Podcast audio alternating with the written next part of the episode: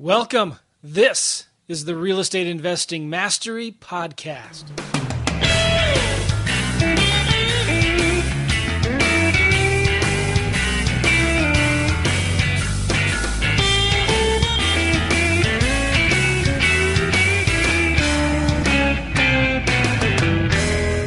Hey, everybody, welcome. This is the Real Estate Investing Mastery Podcast, the best podcast in iTunes. Seriously, I'm just kidding. we are one of the best, right? There's a lot of really good podcasts out there, and we were just we were, just, just, reviewing it. Yeah, yeah. We're, we were just talking a minute ago about all the awesome podcasts out there related to real estate, and uh, you know, I, I, I'm not a one who is scared uh, of competition or what does that word phrase go? The limited beliefs, something like scarcity like, mentality. Yeah, scarcity mentality.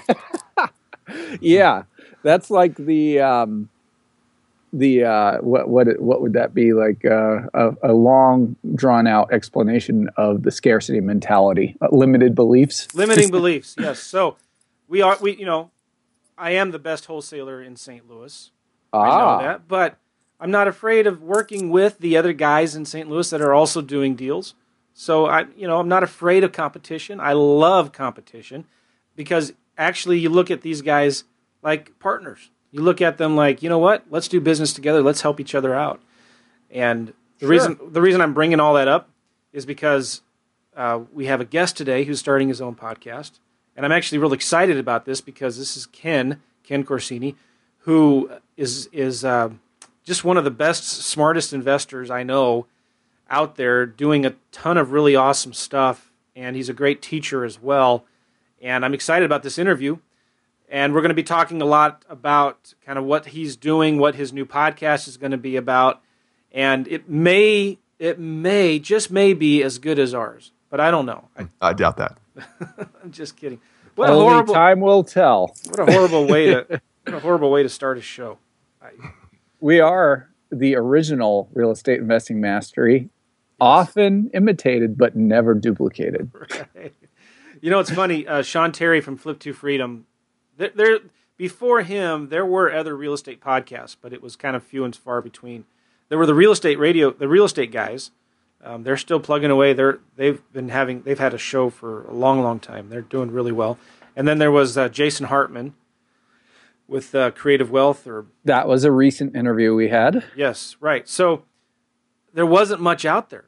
It was kind of like Sean Terry just started, and I heard his podcast and I actually gave him a call, and we talked for I don't know, it felt like two or three hours because we just had so much in common and talked about podcasting. And I was thinking of that at that time. I was thinking of this was. Oh, early, was that your original conversation with Sean way back yeah, when? Right. This was early 2011.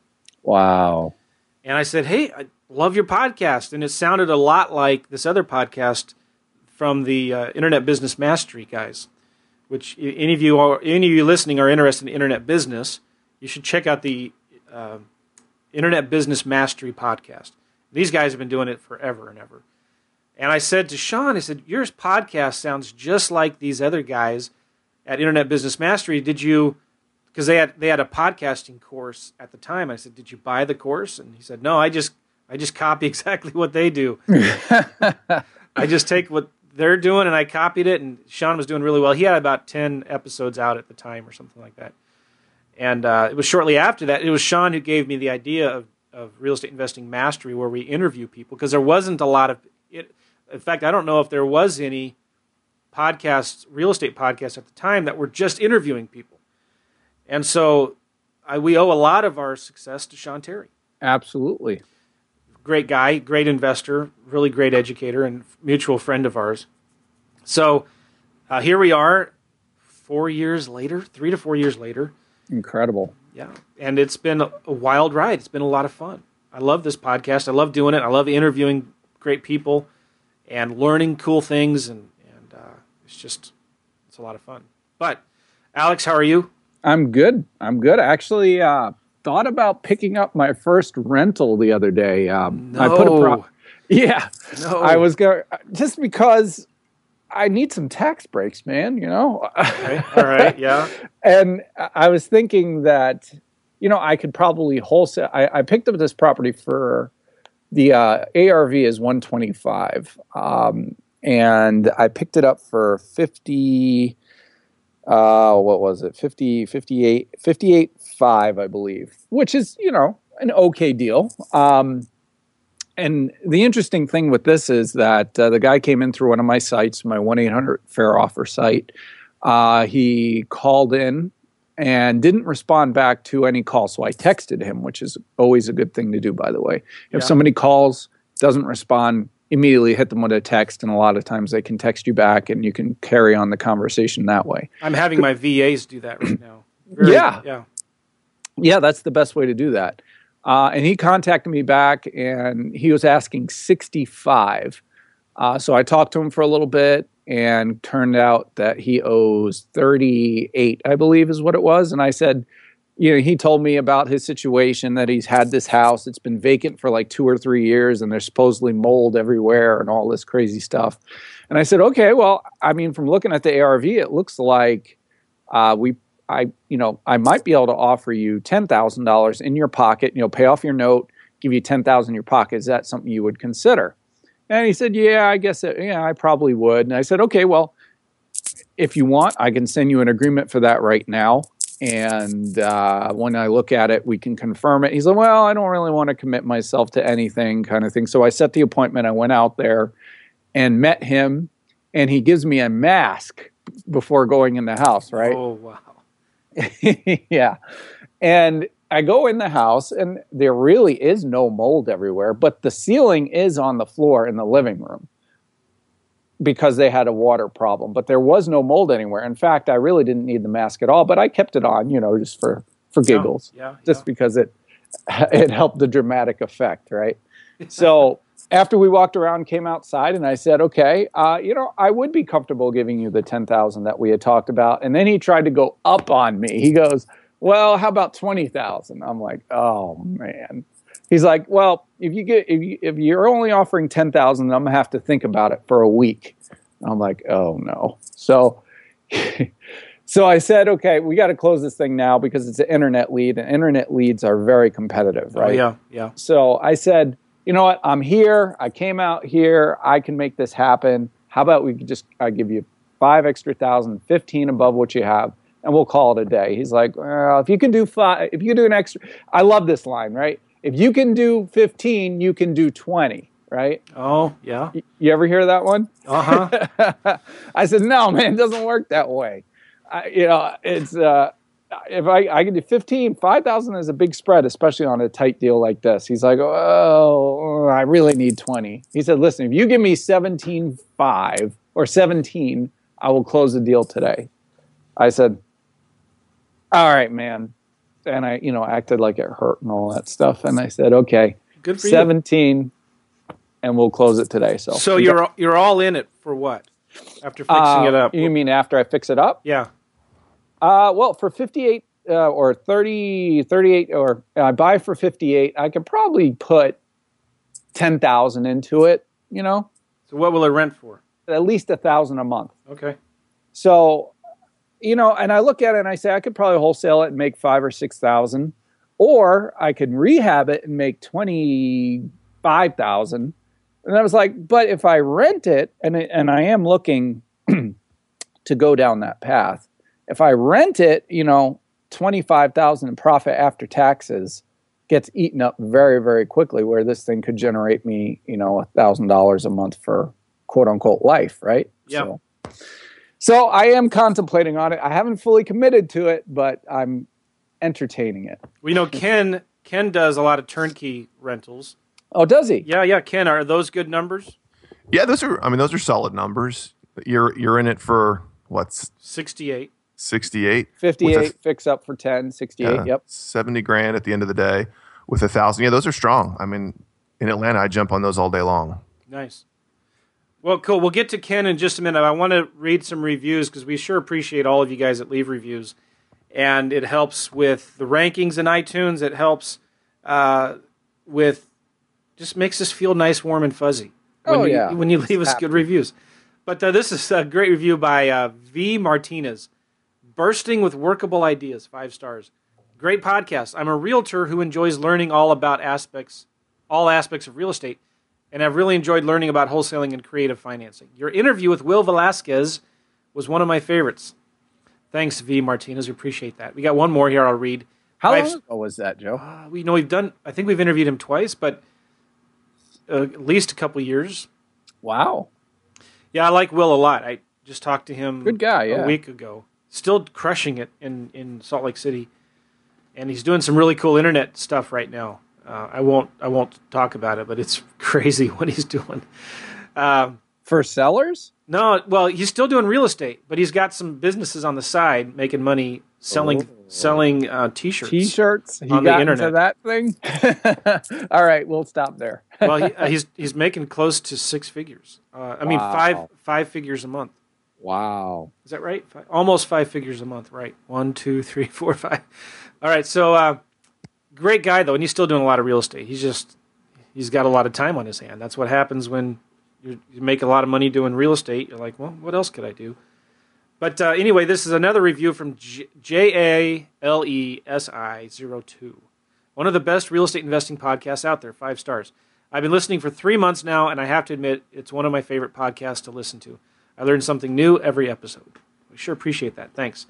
I want to tell you one more thing, too, because we were talking about deals, and then we'll get to Ken. Um, just the other day, this is so cool. I was sitting down having dinner with my family, and you know what? I just realized I'm admitting to actually looking at my phone while I'm eating dinner with my family.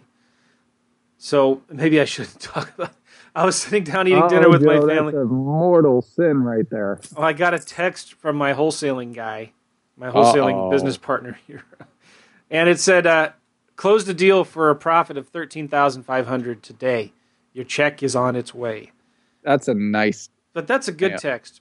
But Yeah. you should not have your phone on or with you while you're eating dinner with your family. So I'm guilty of that. yeah, I just realized that I shouldn't brag about that. I, but that was a good text, right? I love those texts. You get this text from your from your business partner, your wholesaling bird dog, your wholesaling boots on the ground guy. Hey, we just did a deal. So him and I split that 50-50. And it was about it was a couple hours before I did a webinar about this very topic and it's just I love this business. I love this business, and it's legit. I mean, the guys that we interview on this show are really doing deals. Alex and I are really doing deals. This is not something that we're just. Are we really? Yeah, we really are. okay, so uh, Ken Corsini. A lot of you guys know about Ken from Bigger Pockets. Bigger Pockets is a website. If you haven't ever seen it, you should go check it out. BiggerPockets.com. They have a great podcast. We just interviewed Brandon Turner, one of the guys over there. Great guy. He's got a really good book he just came out with. And Ken Corsini is a regular contributor on the Bigger Pockets blog. He also has a podcast he's coming out with called Deal Farm. And I believe your website, Ken, is going to be dealfarm.net. Is that right? That's right. Yep. And we'll talk a little bit about what the podcast will be about. Talk a little bit about, Ken, you have a business in Atlanta and you sell a lot of turnkey properties. Is that right? Yeah, we so we started out as a turnkey company, and then it's sort of morphed over the years. I mean, we're like a lot of other investors. We do a little bit of everything, but um, you know, where two three years ago, ninety percent of my business was turnkey, and, and by turnkey, what I mean is we we find the properties that are distressed, we fix them up with our money, we put tenants in place, and then we sell them to other investors as a turnkey cash flowing investment. And that's been sort of our bread and butter for so many years. Uh, and then just here recently, really in the last year or two, as the market sort of shifted in Atlanta, we've gotten into wholesaling. We've done a number of fix and flips. We're doing new construction now. So we, we really do a little bit of everything. But um, yeah, at our core, we're still a turnkey group. I'm just curious because I've heard from other people around the country that that's kind of slowing down for them as well. Do you is it slowing down or are you just intentionally not focusing on that as much anymore? You know, it's it's it did slow down a little bit for us last year, but at the same time, the Atlanta market heated up. So there was actually a lot of opportunity for us to to get better margins with the fix and flip. So it was a little bit of both. The other thing I'm finding is it seems like there's a lot of investors nationwide that are gravitating towards sort of the secondary markets, the Midwestern markets with the really inexpensive properties and the and what looked you know looks to be real high cash flow. Okay. in in lieu of some of the appreciation markets like Atlanta. So you would call Atlanta. You can get good cash flow there, but it's probably more of an appreciating market than something like Indianapolis or Cincinnati or St. Louis would be. Yeah, yeah. I mean, I think Atlanta's probably got the benefit of having both cash flow and appreciation, uh, where some of those smaller tier markets are really just cash flow markets, but it's it's very strong cash flow. What is the website? Do you mind sharing the website of your real estate investment company? Sure. The, yeah, it's gainvesting.com. It's just kind of funny because so my email is ken at gainvesting.com, and everybody that looks at it thinks it's gain investing. Which I know at this point it's a little too late to change the domain because it's ranked so well, but it's actually gainvesting.com. Gain in gain vesting. Yeah, people think gain vesting, and I get it. If you just glance at it, it looks like gain vesting. Well, like gains, you're gaining Yeah. something. You could think that way, which would be better. I mean, it does. I you, when you glance at it, it looks like gain vesting. It dep- Just And I say honestly, that. I just got I just got tired of correcting people. It's just GA investing. At least it's not G A Y. Whoa! It's whoa. it sounds like that. That's what's funny. edit, edit. Edit. The uh, we know we know the story. We know how it goes. So uh, that's crazy. Now, you uh, how long have you been doing real estate then? so I got into real estate full time in 2005. So yeah, I'm going on 10 years. Wow. Yeah, So you got in right when the market was really hot. I did, man. I'm, I'm in my late 20s and I leave my corporate job to get into real estate. And, you know, I was actually really fortunate because the first couple years I was doing assignments. I wasn't actually really buying much myself. And then all of a sudden the market, you know, downturn and all these guys around me that were buying all this real estate, they were getting crushed. And I was young and hadn't really bought a lot. So it actually sort of opened up the door for me in 2007 to jump in and really start picking off, you know, these cheap foreclosures. And that's really in 07, 08 's when I developed the turnkey model. Wow. So Yeah. you were not you were just wholesaling and doing assignments. So you weren't really you didn't really get hurt by the by the crash. Not really. I mean, one or two houses I got a little stung on my first couple, but you know, nothing compared to some of the other guys out there. Awesome. And uh, yeah, it really worked out. It's kind of funny too. In 2007, I you know I thought I had this bright idea to fix up houses and then put tenants in place and then sell them, and I'll call it turnkey. And and sure enough, I thought I developed the turnkey model. And you know, meanwhile, around the country, all these other guys are doing the same thing, calling it turnkey as well. And it sort of came into being. Well, you know, we were doing at one time quite a bit of turnkey investing here in St. Louis, and I, you know, I think we we weren't doing the same thing as you were. In fact, we were doing quite a bit less. We were actually finding the properties and then selling them to our investors, and we weren't even fixing them up. We would escrow the money. We would escrow money at closing to fix the property up. So we were actually using the buyer's funds to fix the property up and rent them hmm.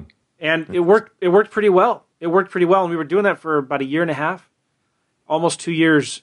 And we found out that uh, the i thought you know we've got a couple really good buyers and that would be we're set right? Mm-hmm. But those buyers sometimes they will lose interest in st louis. Sometimes they'll say you know what? I have enough for now. I need to slow down. Let's get these things fixed up and rented out and then i'll buy some more. So we were constantly marketing for new buyers. And then all of a sudden, one of our active buyers who wasn't active anymore would all of a sudden become active again. And we realized a lot of things through that, but also the importance of finding a good property manager. And that kind of is probably the hinge for a successful turnkey business, having a good property manager. Yeah, But absolutely. we were we were turn I guess quote unquote selling turnkey deals, even though we weren't fixing them up in advance. We were mm-hmm. helping them manage the rehab with our property manager, getting a good tenant in there. So, what for your for you and your business in Atlanta? Then are you providing the property management yourself, or are you outsourcing that to another company? So you- you're exactly right. I mean, property management's the linchpin to being a successful turnkey provider. And it, we found early on, we we partnered with, you know, the first property manager. We burned her out. She got a hundred some homes, and she just imploded. It's just too much. And so we partnered with another guy. Same thing. We get him about a hundred homes, and you know his service starts to lack, and he starts complaining he's got too much. So we realized, okay, this is we keep blowing up these property managers. So I actually found one of the really good property management companies in town and formed a JV with them, so that we actually have ownership and a little bit. They have a little bit more accountability, and that's actually worked out really well for us. So for the last couple years, we actually, you could say, we've got our own property management company. Okay, so is he kind of in house then? Yeah, so we've got one of their agents that you know sits in on our weekly meetings, and you know they're obviously on speed dial. And the things they had the platform, they've already got all the people in place, the maintenance crews, you know, the software. I didn't want to recreate the wheel. I really just wanted to leverage what they've already got. So we basically just plugged into their system. When can property management become profitable, or does it ever become profitable? You know, it's a numbers game for property management. I, I didn't really have any interest in being in property management from an income standpoint because it just you, you, just have to be so big and it's so just hands on and intensive. Um, I, my I would say you have to have upwards of two three hundred homes for it to really make any financial sense to get into property management. I, I really got into it more just so that I'd have more control over it. I just wanted to make sure that the service I was providing my investors was top notch. Nice. And sometimes you you have to do that yeah. I, was, I was talking to a lady in one of my masterminds, and she had a ton of properties. And they always complained about property management. They always complained about how hard it was to find a good property manager. And then once they found one, they had to manage the manager. And it was such a huge hassle. Until one day she finally decided, you know what, I'm just going to take this in house. I'm going to hire an assistant and bring that assistant into my office. And just have them manage my properties for me. And you know what she said? It was fascinating to me. She said, I, I was shocked at how actually easy it was. Once she brought it in house with a, with a part time assistant, it wasn't stressful anymore. She knew what was going on, and they were able to be a lot more proactive, not reactive. They were able to fix problems a lot sooner. They were able to pre screen, get better tenants, keep tenants longer help tenants when they were late, you know, get caught up quicker. When they decided to bring it in house, it wasn't this huge, uh, overwhelming job that she thought it would be. Hmm. I think a lot of people are afraid of property management and they think, I don't want to do that. But really, if you had the right systems in place, you could get a part time assistant, 10, 20 hours a week, that could manage your properties for you. And the same amount of money that you would be spending on a property manager, you could be spending with a part time assistant that could do that all for you. And you have much more control, and you're gonna you're gonna find that it's it's a lot easier to manage. And so she was saying, you know what, I, I don't mind managing properties at all. So it's about having the right systems in place. And I thought that was really eye opening. If if anybody listening to this, they have a dozen properties or more you should just consider hiring a part-time assistant, a stay-at-home mom, or uh, probably better to have a licensed agent, I guess. But uh, hire somebody, bring them in. Maybe if they even if they work from home, give them some good systems. Go buy a course from Mr. Landlord or something, and give it to your assistant. Say, read this, implement it, and manage all of my properties. And I bet you you'll find it's a lot easier to do than you think. Would you agree with that, Ken? No, it's it's interesting because I've actually I've thought about that and toyed with that myself. You know, the reality is, I think most property managers, you know, especially if they're a large property manager, you know, they've got individual property managers that work underneath them, and each manager is typically assigned to between 80 and 120 homes. That's per person. So if you're talking about maybe a small portfolio of, let's say, 20 homes, well, you can be a heck of a lot more hands-on with 20 homes than somebody's that, that's out there managing 80 to 120 homes. So I, I see what you're saying. I think you're right. The story that you told about them, you know, being able to work through things and have better retention. I mean, I absolutely believe that that would be the case. A lot of times it just comes down to having somebody answer the phones when a tenant calls. Yeah. That could be the difference between getting a, a trash property and a, a, nice property. And you know what? Uh, I'm looking at something here, and I'm gonna I'm gonna blow everybody away who's listening to this and I have the the, the rights. Roll us away, Joe. Okay, listen to this. I have access to a, a course called the Automatic Landlord from our good friend Todd Toback in San Diego. he wrote this course and gave me the rights to use it. And I'm going to give this course away to everybody for free who goes to our website. Wow. That's incredible. And this is a really good course. Todd actually wrote this course for his own assistants in his business. Uh, he owns, I don't know how many rental properties he owns, but what he did is he created a system for his assistants to manage his rental properties. And it's called the Automatic Landlord. Put down the paintbrush, boost cash flow, and turbocharge your investment. And I have the I have the rights to this, and I have to. Uh, Joe, where can I download it? Well, you, glad you asked, Alex. if you go to realestateinvestingmastery.com and look up the show notes for this episode, uh, let's just do this. Let's do realestateinvestingmastery.com slash Ken.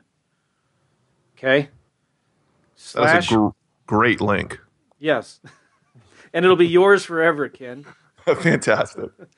Uh, you know, like he even has in here ads for a cleaning person, uh, ads for a handyman, ads for landscaper, how equity works. Um, let me let me read this to you. Uh, how to do advertising, how how to systemize your business and get outsourcing, uh, how to find how to show your house using the feeding frenzy method, how to select tenants, fair housing, uh, starting off on the right path with your tenant, collecting rent, maintenance, late payments, and evictions, outsourcing all your systems and processes, move out turnover, raising rents. How do you do that and when? Uh, tips for final tips for automatic landlording, and then a bunch of forms, resources like an ACH form, the uh, maintenance and repair request form, move in, move out form, credit card authorization forms, eviction letters, uh, handyman contractor expectation forms. This is a really fabulous course, and I am going to give it to anybody who goes to our website and puts in their name and email in the show notes. So there'll be a there'll be a link on there where you put in your name and email, and I'll send this to you. How's that? Generous. That might just be as good as the fast cash survival kit. Which we didn't even we didn't even talk about that. No, fast, we didn't. Fast cash survival kit at realestateinvestingmastery.com. Okay, so let's get back to Ken. Uh, Ken, you have before I, before I want to get to your podcast, I want to ask you something about finding deals. What are you doing right now to find deals? What kind of marketing are you doing? We're doing a little bit of everything. I mean, our probably our primary resource right now is direct mail. That's what's getting us the biggest and the best deals. Um, but we still, honestly, I still work with wholesalers. I've got relationships with a lot of wholesalers in town that do a very good job of finding deals, and they're very fair in terms of their markups. Um, you know, we don't. We used to crush HUD Home Store. I mean, I had custom built software for scraping HUD Home Store, and that I don't. is gone. it's gone, man. You know, we picked up. I take we did. Pay, we picked up two last month, but it, it we'd been in a dry spell for a while, so really last year we really shifted our efforts back into well into direct mail and um, really looking to grow that this year but that right now that's where the majority of our deals are coming from We wholesaled a HUD's property a couple weeks ago. oh And- did you Yeah, I've been surprised at how many we are getting accepted. We got like five accepted, and we had to um, not sign the contract on three of them. We were just in it too high. But two of them, we wholesaled one, and I think on the other one, we're, there's some title issues that we're going back and forth on. I think it goes in waves. You know, yeah it does it could be that thanks to Sean Terry, who comes out with his HUD wholesaling course, and then uh, or the other guy. Yeah, you had a hand in that too, you know. I know, I know. But there's this other guy, um, John, John Cochran, good guy, up in Ohio, has his uh, another course on HUD. It's been like really, really being pushed out there, and a lot of people are getting this and then bidding on HUD, so it's becoming really comp- competitive. But it goes through cycles, and there'll be times when it's very competitive, but then people think, "Oh man, it's I'm not going to do this anymore," and then all of a sudden, it's there's hardly anybody doing it any again. So hmm I would encourage people to go. Don't don't just make that one of your one of the tools in your tool belt. Don't totally f- forget about it. Except if you're in St. Louis or Atlanta, don't you don't doesn't work. don't do it. no chance that's right Interesting. So you're still doing a lot of direct mail. Would you mind sharing some of your favorite lists? right now honestly we've been hitting the absentee owner really really hard and we'll we keep pummeling them just because it keeps producing for us. You know, we did I did high equity last year, and um, we got some houses off of it. I just get a much better response ratio. You know, the other thing I'll share this. I was using uh, Todd Toback's mailer for a while, and it, and it produced okay. And then I just changed it up and said, let me just try handwriting this. And I don't even have good handwriting. And my response rate went, went through the roof. In fact, our last mailer that went out in January, it's a two and a half percent response rate. For, which for us Are you is handwriting the postcard? hand well handwriting it and then copying it. You know, obviously I'm having The them print it. Yeah, but the postcard is just looks like a handwritten postcard. And well, you're uh, gonna have to send that to me. it's pulling, man. It's really pulling. Well, can you give us? I don't, I don't- I don't want you to give away exactly what's on the card, but give us a general idea of what it is. It's nothing special. I promise. It's just Okay. you know what? Hey, we'll close in five days. We'll pay cash. You know, do you have a second home or a, a rental that you're looking to sell? And I think there's a few bullet points that says, you know, fair offer, honest buyer. I think we have a little thing that says A plus. Fair offer, huh? Well, I don't know who else would say that. I know. B, It's trademarked. Stop. Uh-oh. Cease, cease and desist. cease and desist. Uh oh. And then I put BB. I did put the BBB on there. We're at A plus rating with the BBB, and that may help. I don't know. We put it on there anyways. That's important. Yeah. Actually, it's But- really cool. The first time I did that, somebody complained to the BBB about my advertising. Are you serious? Well, Yeah. nice. yeah, they have they do have rules about um, Mailing? yeah, like where you can put the stuff and where you can't, and No, it was just because he got a postcard and he wanted to be oh, nice about it. okay. So fascinating. It's just handwritten. Just handwritten. Yeah. You know, it's funny too because we were just talking about HUD. You know, probably over the last year or two, it's been really getting beat up, and a lot of people are doing. But you know, here we are, still doing deals on it. yeah. And it seems like with absentee owners, everybody and their grandmother is mailing to absentee owners, but they're still getting a lot of deals from it. And it, I hear people all the time complain about how it doesn't pull as well as it used to. So have you been seeing response rates fall with that, or are you still not discouraged? You're like, man, I'm still going to do it anyway because people come in and they, they come in and they leave, or they're not investors when they come in the business. That's the first thing they're taught to do, but it's also people don't stick with it. People aren't consistent with it. That's right. Well, and people, my, my feeling is that you mail to one list, and there might be a handful of people that are interested today, and you mail to that same list two, three months from now. It could be a whole different set of people now that are interested. Yeah. And and half the time, I'll mail to one county, and end up buying half the houses in a different county because that that investor happens to have a house somewhere else that they're looking to sell, not the county I was even advertising for. So how often do you mail the same absentee owner? Uh, I think we're going to rotate uh, every six months, something like that. Okay. There's And- enough. That's the thing about Atlanta. There's enough counties in in Metro Atlanta that we can, and we buy all over too. I don't. I don't really care where I am in Metro Atlanta. I like. There's there's you know benefits to being all sorts of places in, in Metro Atlanta. So for us, you know, 15 different counties, and I can rotate you know into the same county about every six months. We see it. Here we go, Ken. You're doing a lot of deals, and and I one of my business partners, Peter, he is. oh, I don't know. He's probably mailing thirty to fifty thousand postcards a month. You guys Yep. just right. So here you are. You're both doing deals. Yep. Well, and what's funny is, and Peter and I, not only we're both doing deals, yet we're playing in the same playground, but I buy a ton of houses from Peter too. I mean, if he if he lands a good deal and I like it, I'll, I'll I'll buy it from him, and he can make money, and I can make money. I got no problems with that. I love it. I like it a lot. So the key is consistency, wouldn't you say? Right? Oh, absolutely. You're yeah. consistently sending postcards, and you're only sending people the same postcard. I mean, the same person a postcard every six once every six months.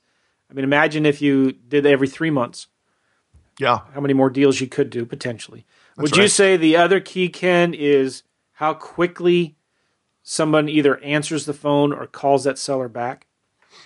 Absolutely. If we don't get back to them within the first 24 hours, then they, they get colder and colder and they get harder to reach. You know, then all of a sudden we're leaving two and three messages for them. And I know you guys talked about uh, texting. We actually do the same thing. We have a texting service where, you know, if we get three calls in and we haven't reached them, then they go on a list where they get text blasted to Yeah. call us back. And that, it's it's crazy how that awakens people. A cold lead that you didn't think you had, all of a sudden now they're responding to you. Are you so? How quick? Are what do you do? Do you have someone answer the phone live? Do you uh, go to voicemail? Now it goes to RingCentral now, and then, um, but we try to get back to them as quick as possible. So if, if it's nine to five, you know, then they're going to get a call back within the hour typically from, Yeah. from somebody in my office. You know, otherwise it might be the next day. But yeah, we try to hit them pretty quick.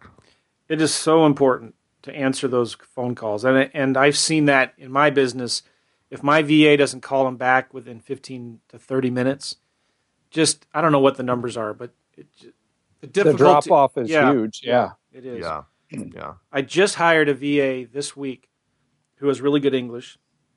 In fact, we interviewed uh, Robert Nickel. I don't know if you were on that, Alex, um, just recently.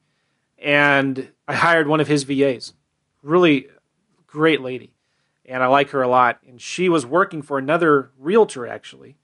And her whole job was as soon as somebody called or went to the website to put in their information, within five minutes, she's on the phone calling them and setting up an appointment. Very important. Setting That's up an huge. appointment, yeah. And so the the wholesaler or the realtor that you're doing that for, they don't have to keep the appointment, but that appointment is set. So what does that do? It prevents, well, it doesn't prevent, but it makes it a lot less likely that that seller is going to call somebody else, right? Mhm.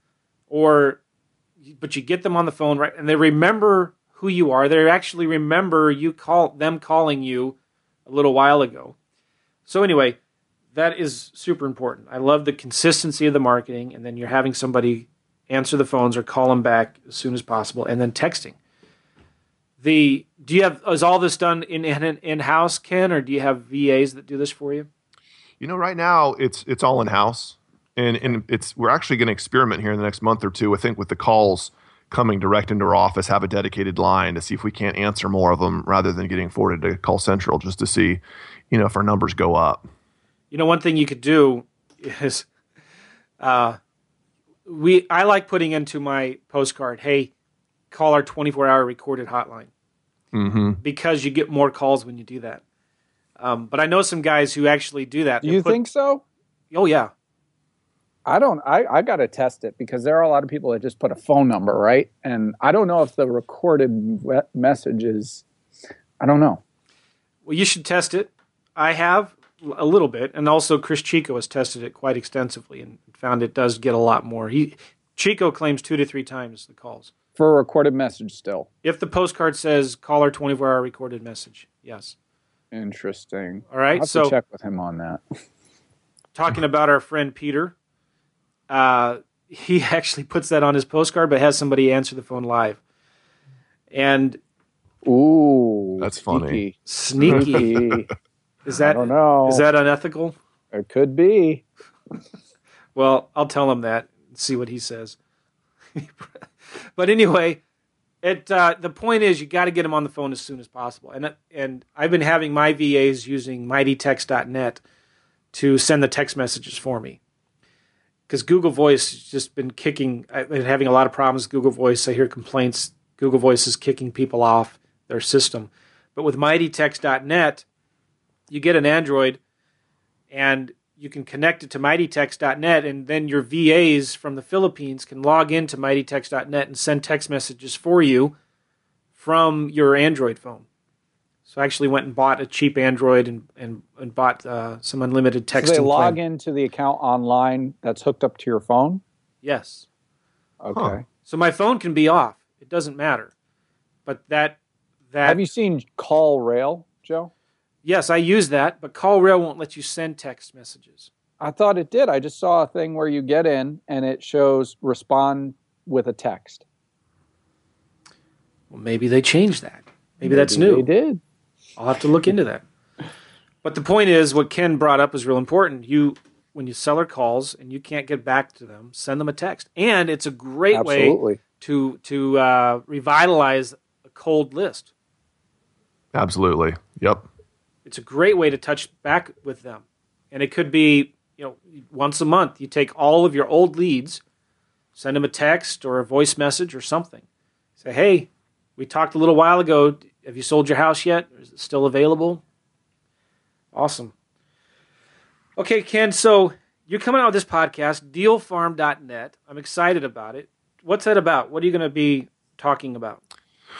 So you'd mentioned earlier that you know I I put out a weekly blog on bigger pockets, Yeah. And my thinking was, you know, I'm I'm already putting together all this content. Um, you know, why not repackage it as a as a podcast? I mean, I, I enjoy the podcast forum. I think it's a good outlet to discuss, you know, whatever the hot topic of the day is. And since I'm already developing the content, why not talk about it? The other sort of interesting or different bent I have on my podcast is that it's just shorter. My idea is to have a couple podcasts come out per week, but keep them between 10 and 15 minutes. And that's really just because that's sort of my lifestyle. It's it's tough for me to listen to a, a one hour podcast as much as I'd like to, you know, with a young family and with work and with responsibilities. It's it's tough for me to, especially when you're not commuting. So I actually work from home. So you know, those guys that are in their car commuting, you have time to listen to maybe an hour podcast. But you know, my thinking is just have it brief, just chock full of content. You know, get in, listen for 10, 15 minutes, get something hopefully valuable out of it, and then you know move on to the next thing. And so that's sort of our thinking. And so half of the half of the podcast is going to be sort of blog commentary of just whatever the content was, whatever we're talking about that week. And then the other half is going to be real estate stories. And so we've sort of dubbed them best deal ever episodes. Nice. And Joe, you were you actually were on one of my episodes uh, as part of the launch. Yeah. Where we just talked about your best deal ever. And the re- the reason I want to do that is early on, before I even got into real estate, I just loved hearing real life examples of real estate deals. You know, for somebody that hasn't done a deal yet or, or is thinking about dipping their toes in the water, when you hear other people talk about an actual deal, it's just to me, it's inspiring and it's motivating. And so I want those episodes to inspire those new young investors to to go ahead and get into real estate because it does work. Oh, I love it. That's what got me excited about real estate is hearing stories from folks that were doing deals, real beginners making money in real estate. Like it really can be done, right? Yep, yep, that's right. So that's sort of our thinking in, in the podcast, and I think we're we'll probably launch in early April. We'll have about thirty to forty episodes in the hopper to start with, and then, uh, like I said, we'll probably release two to three a week. Awesome. I'm writing this down. Launching early April. Now, do you have uh, you know a theme on your blog? I'm looking here. You kind of touch a lot of different subjects. And by the way, for people want to find you, you just go to Bigger Pockets, and if you go to the Learn section of Bigger Pockets, you go to Bigger Pockets blog, and you'll see Ken Corsini as one of the contributors on the right hand side of the website. And I think I'm looking right now. Yeah, you're you're near the top, one of the contributors. It's funny. Todd Toback is just now calling me. He, his ears are ringing. So you um, you're you're one of the contributors. There you are, and you can click on all your posts and see all of your blog posts here. The last one was about understanding the real estate cycle. Your long term rental will perform better than expected. Here's why. External location factors. Could these buyer deterrents hurt your investments? Three reasons you can't get started investing and how to overcome them. 10 reasons I'm thankful I'm a real estate investor. Cool stuff. So, do you have a theme that you typically try to you write about that gets you excited? Honestly, you know, I sit down to write a blog and it's whatever's going on in my business that day or that week. Whatever's pertinent in my business, you know, I figure it's real it's you know something that somebody else can relate to. And so, I honestly don't plan them out. I sit down and think about okay, what's going on in my business? What's what's the reality of real estate investing today and then I write about it. Nice. Yeah. Very good. All right, so your podcast is going to be coming out dealfarm.net. Your website is gainvesting.com. That's right. Or if the people are looking for cash flow deals, there's probably some place where they can go on your website and, and put in their name and email to get on your list. Yep, yep. There's a properties link if you want to just browse some of the properties we're selling in Atlanta. Well, and, and two, you know, on, on the on the dealfarm.net site as well, we're going to have a place where folks can post deals and you can browse other people's deals, you can advertise your own, you can advertise for investors, you can advertise for hard money. I'd like to make it sort of a forum where, where folks can make contact with each other and trade deals. Nice. Yeah, so that'll be on dealfarm.net. Nice. Real good. I'm looking at your blog here. You have a really interesting post on five reasons why newbie investors fail at wholesaling. Number one, no marketing plan. Number two, information overload kills productivity. That's so true. Technological distractions. Number three. I love that. I was just hmm. talking to a new student the other day, and they were saying, "Well, okay, I'm so excited about this business.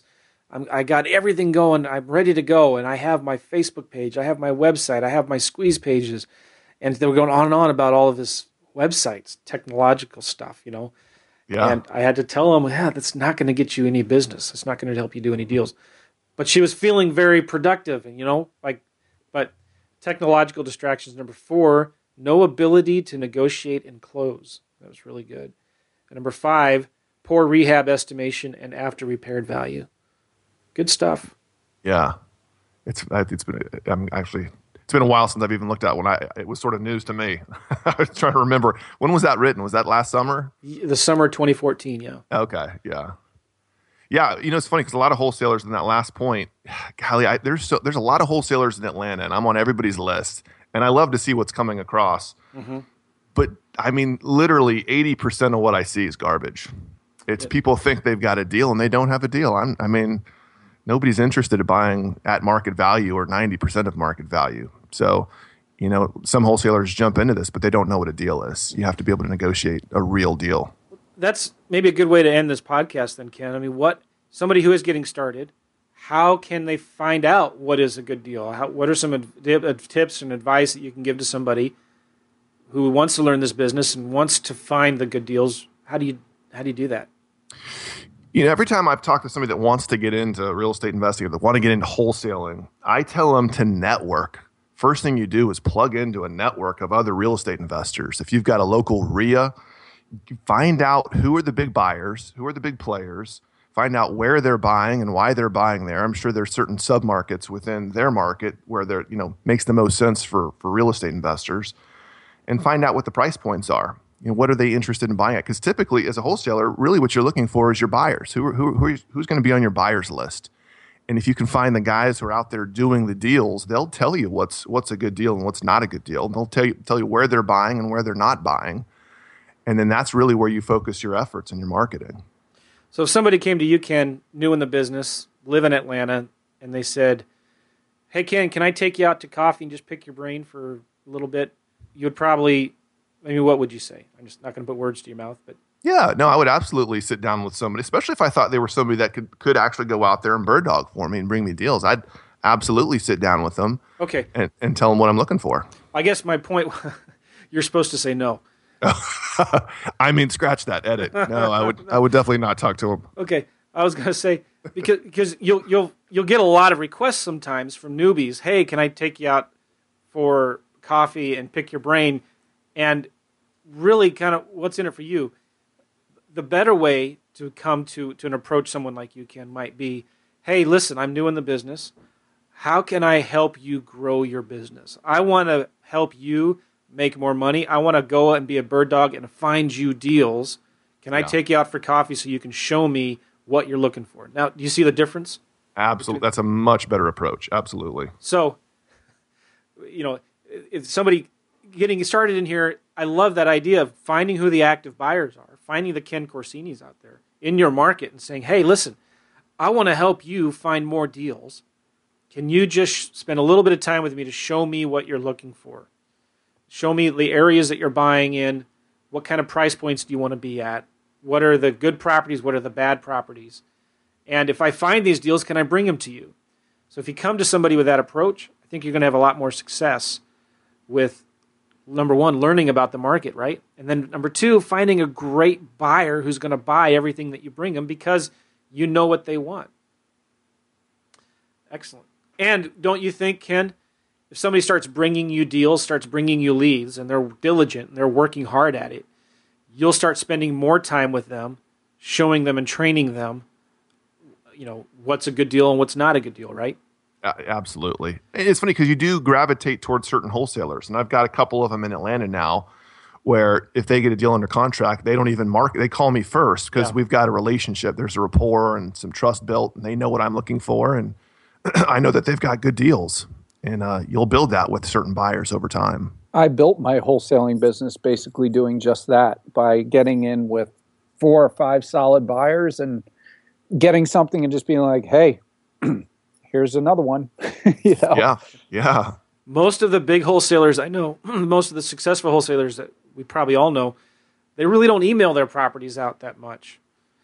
It's just a few texts, it's a few phone calls, and it's sold. Mm-hmm. Yep. Very good. Okay, Ken, anything else you want to add? Any advice we maybe forgot about?